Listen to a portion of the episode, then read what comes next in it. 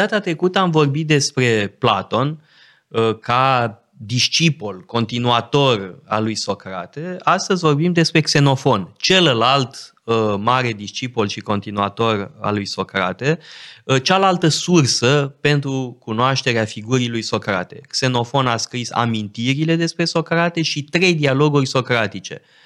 Banchetul, ca să răspundă banchetului lui Platon, Apologia, tot așa în paralel cu, paralelă cu apologia lui Socrate de Platon și în sfârșit uh, gospodarul, economicus. Dar Xenofon a scris o sumedenie de alte uh, texte, toate remarcabile, o continuare a lui Tucidide în Helenice, uh, o biografie a lui Agesilaos, o biografie a lui Cirus cel Mare, mă rog, o mă rog, biografie romanțată. Da, uh, a scris despre călărie, a da. scris despre, despre tiranie. tiranie. Ăla e un dialog e, genial, da. e o, absolut formidabil. Dialogul... Poate xenofon în momentul filosofic cel mai bun. Posibil. Mie nu, asta e că ajungem la chestiunea asta imediat. Uh, și de asemenea, să nu uităm, memoriile unui mercenar. Da. Și Cartea anume Anabasis. Anabasis, cartea care nici nu măcar n-ar trebui să se numească Anabasis. Pentru că, uh, în care e povestea? Uh, Xenofon uh, se duce în Persia, în Imperiul Persan, unde are loc o luptă pentru tronul Persiei. Marele rege Artaxerxe al câtele, al treilea? Nu, nu, nu, nu. Este vorba de uh, lupta dintre uh, Cirus cel tânăr cel și Artaxerxes al doilea, al fratele doilea. lui. Mm-hmm. Da. Care a fost o rege remarcabil. E regele pentru noi, fratele mai mare, și Cirus cel tânăr vrea să uh, ia prea putere. Și angajează niște mercenari greci. Conform tradiției, conform poveștii, 10.000, dar nu erau chiar 10.000, erau ceva mai mulți. Și Xenofon se duce în Persia fiind uh, invitat de prietenul său, Proxenus. Uh, Xenofon se pare că nu are o poziție oficială la început Uh, dar mm, se întâmplă niște lucruri neașteptate și anume Cirus uh, câștigă bătălia, dar pierde războiul pentru că moare la Cunaxa. Da, bătălia de la Cunaxa, sigur. Da. Uh, bun, numele îl avem de la Plutar, că Xenofon nu menționează numele Cunaxa. Și Artaxerxe, prin vicleșug, îi omoară pe generalii greci. Și atunci grecii sunt puși în următoarea situație imposibilă. Sunt în mijlocul Imperiului Persan, chiar în inimă, lângă Babilon. Uh, nu mai au generali și, bineînțeles, sunt conjurați de dușmani și trebuie într-un fel să ajungă acasă, să ajungă în vest. Și trebuie să aleagă niște generali. Și Xenofon este unul dintre cei aleși. Extraordinar. Extra... Dar interesant că de-a lungul uh, acestei uh, întoarceri, mai degrabă ar trebui să numească catabasis, mergerea înapoi spre mare, avem doi generali foarte importanți. Îl avem pe Xenofon, Atenianu, și pe un general uh, spartan. Poate că ar trebui să citim uh, cartea asta ca fiind un mesaj panhelenic. Da, de categoric. împăcarea grecilor, Atena și Sparta, cele două mari puteri care s-au ciondănit. Da, evident, pentru că Xenofon uh, este în mod constant un avocat al uh, prieteniei uh, față de spartani. Era un, un laconofil a și trăit în teritoriul Bun, spartan. acolo trebuie zis că a trăit de nevoie. Întrucât era exilat din Atena, întrucât Sparta tocmai făcuse o alianță cu Cirus, da, cu Cirus cel tânăr și cu Perșii, de aceea contra Atenei. Și evident că un atenian care lupta de partea perșilor în orice formulă nu era un atenian care era bine primit acasă, bine venit acasă. De asta a ales să uh, trăiască în teritoriul spartan. Uh, interesul lui uh, Xenofon pentru Persia se regăsește și în uh, biografia romanțată a lui Cirus cel Mare, fondatorul Imperiului Persan din secolul VI. Este o carte formidabilă care l-a influențat enorm de mult pe Machiavelli. Machiavelli, când vorbește despre Cirus cel Mare în Principele, are în minte uh, biografia asta romanțată scrisă de Xenofon. Cirus este descris ca un lider absolut, da? care uh, e de o abilitate extraordinară, câștigă luptă după luptă, reușește să adune în jurul lui uh, chiar și pe foștii adversari, uh, este un uh, uh lider care reușește să adune în jurul lui. Asta e foarte important, da? să, să realizeze o uniune în jurul lui. Um, sigur că este o uh, biografie care descrie un ideal de uh, lider, uh, ori uh, aș vrea să ne întoarcem la Socrate.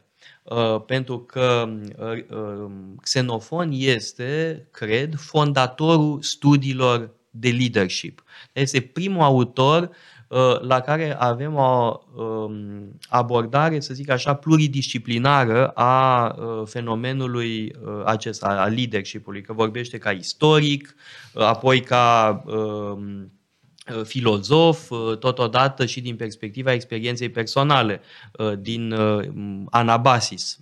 Și la Xenofon, Socrate este un profesor de leadership.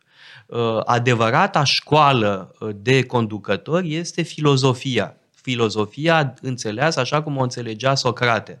Sau, mă rog, cum înțelegea Xenofon, de că ar fi înțeles-o Socrate. Da. Da? Deci asta e esențial, pentru că în amintirile despre Socrate, o carte e formidabilă, pe care Nice, de pildă, o laudă în termeni superlativi.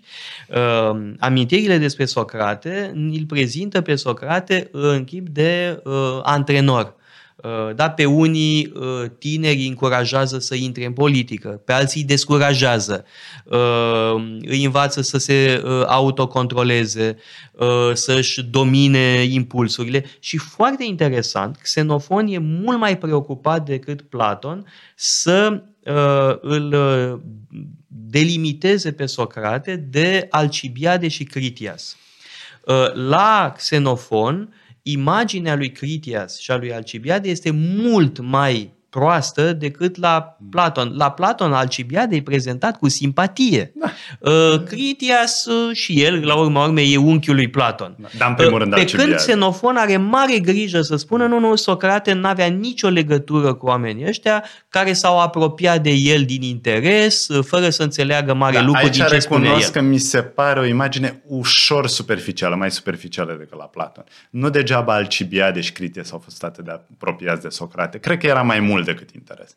Cred că există. Cred că Socrate a încercat să-i modeleze și pe ei. A, a încercat... Uh, Xenofon ne spune, de pildă, că Socrate i-ar fi spus lui Critias că se comportă ca un porc. Uh, adică e foarte dur. Da. Uh, acum, mi se pare evidentă preocuparea lui Xenofon de a-l scoate bazma curată pe Socrate, da? de a apăra memoria lui da. Socrate. Da. Uh, dar n-aș vrea să uh, mergem mai departe uh, până nu subliniem că avem evident tratatul de leadership în biografia romanțată a lui Cirus cel Mare și avem tratatul de followership în Anabasis. Așa e. Deci cele două ar trebui citite Categoric. în paralel. Și interesant că Xenofon proiectează aceste două discipline în tratatele în care scrie despre perși.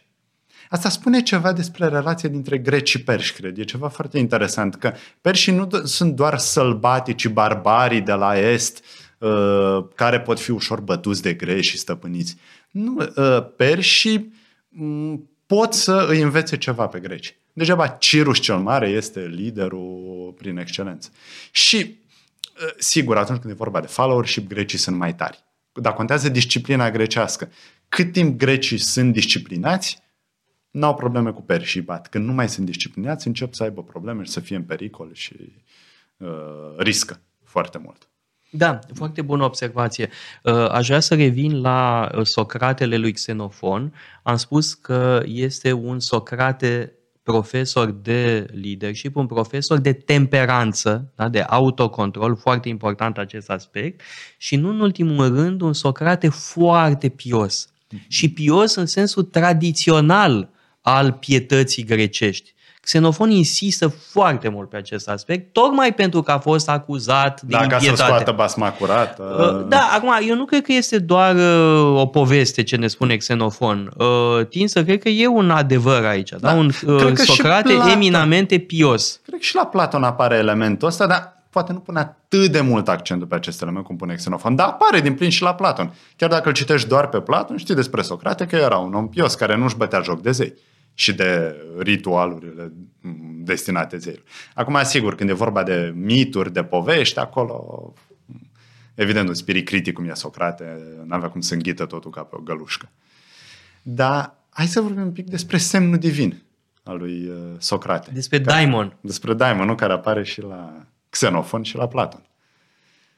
Uh, daimonul îi spune ce să nu facă. Uh, și asta e foarte clar afirmat la Xenofon. Sigur că și la Platon avem această idee, dar mi se pare că daimonul apare în mai multe variante la Platon. La Xenofon e clar Uh, o voce a conștiinței care îi spune ce să nu facă. Avem asta în apologia lui Socrate. Da? Socrate spune că de mai multe ori a început să-și pregătească uh, apărarea în fața tribunalului și de fiecare dată a auzit această div- voce divină care îi poruncea să se oprească. Uh, și nu l-a lăsat uh, să-și uh, pregătească discursul pentru că, de fapt, îi arăta că a sosit momentul să moară să, și să se despăr, despartă de lumea Socrate asta. e ceva mai arogant la Xenofon decât la Platon. Își dorește mai mult să termine cu viața, gata, așa a îndeplinit da, misiunea. Da, Xenofon asta spune, că de fapt Socrate uh, a înțeles auzind vocea uh, daimonului că a sosit momentul să moară și că de fapt a vrut să moară uh, și într-adevăr e foarte provocator. Acum, provocator este Socrate și în apologia uh, scrisă de Platon. Uh, ambii ne spun că uh, Socrate a fost provocator.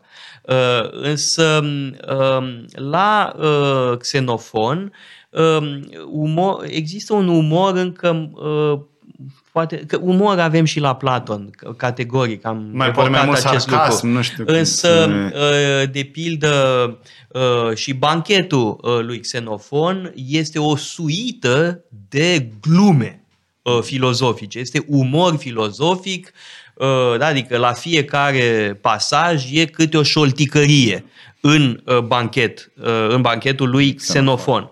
Ehm, în uh, apologie, sigur că tema este eminamente tragică, uh, dar și acolo uh, avem elemente de umor. De pildă, când un apropiat al lui Socrate plânge de durere pentru că Socrate a fost condamnat pe, nedre- pe nedrept. Și Socrate îi spune, cum?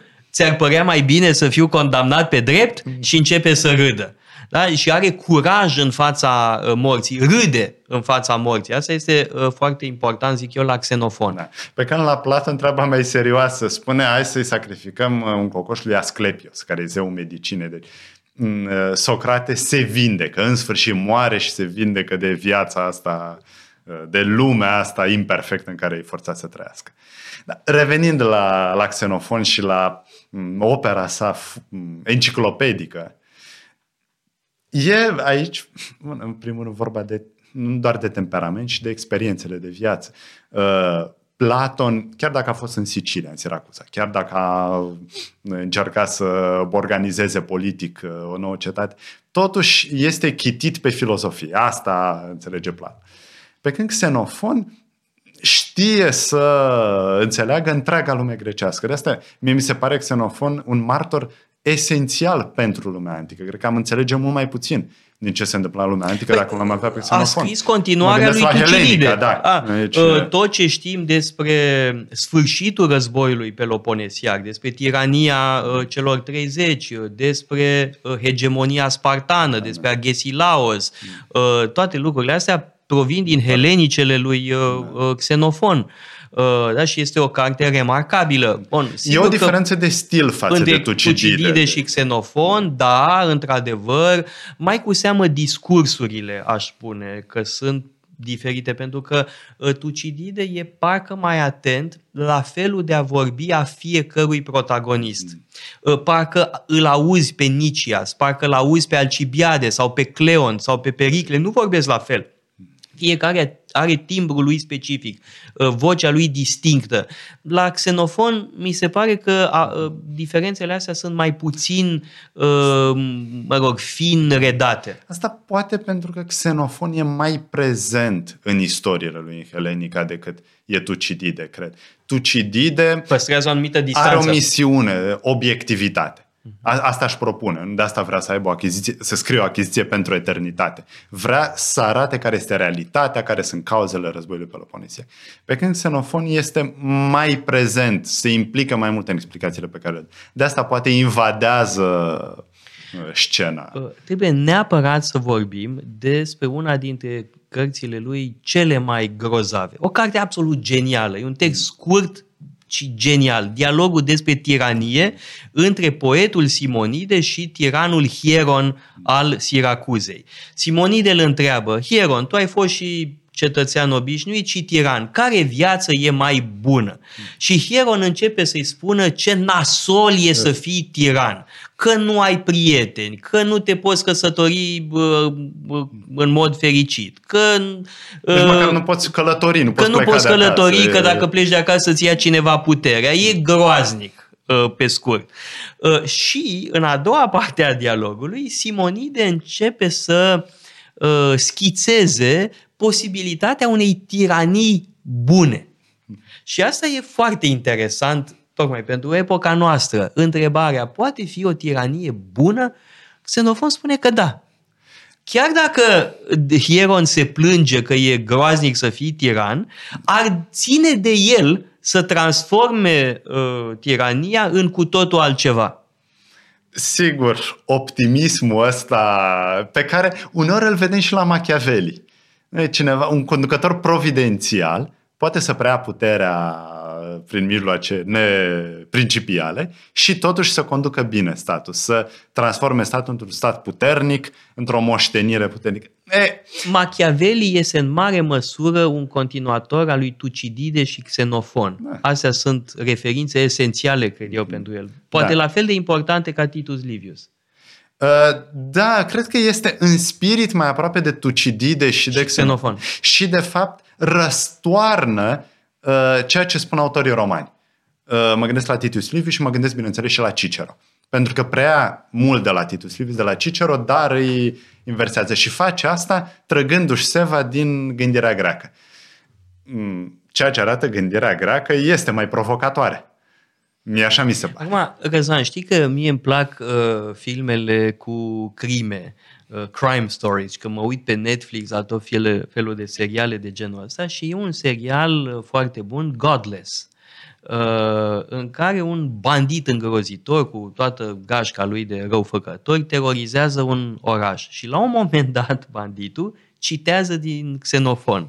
Dar spune, there was a guy, Xenophon, de ce îl menționează pe Xenofon? Pentru că citise sau auzise de tratatul lui Xenofon despre călărie. Uh, da, a scris despre călărie. Ia, unul dintre autorii clasici în materie de călărie. A scris și despre așa ceva. Uh, e un uh, autor uh, a cărui operă e o, de o diversitate extraordinară. Dacă era soldat, se pricepea și la cai. Era în fișa postului. Păi a scris și despre cum să fii comandant de cavalerie. Da? E și un autor uh, militar totodată. Da? E, um, pe scurt, e un, un, un uh, autor uh, de o varietate extraordinară și delicios ca lectură. Da, pentru cei care vor să se apropie de Xenofon, le-aș recomanda în primul rând amintirile despre Socrate, Apologia și Banchetul, Uh, și apoi Anabasis. Da. Ah. Și e delicios în română sau în orice altă limbă, dar este un text fundamental, Anabasis cel puțin, prin care înveți greacă. Mm, elevii care vor să învețe greacă veche, mulți dintre ei pleacă fie de la Platon, fie de la Xenofon. Anabasis. Probabil Xenofon e mai tare. Pe scurt, un mare clasic. Uitați-vă pe site-ul paleologu.com avem o sumedenie de cursuri pasionante și mai cu seamă o pleiadă de lectori excelenți.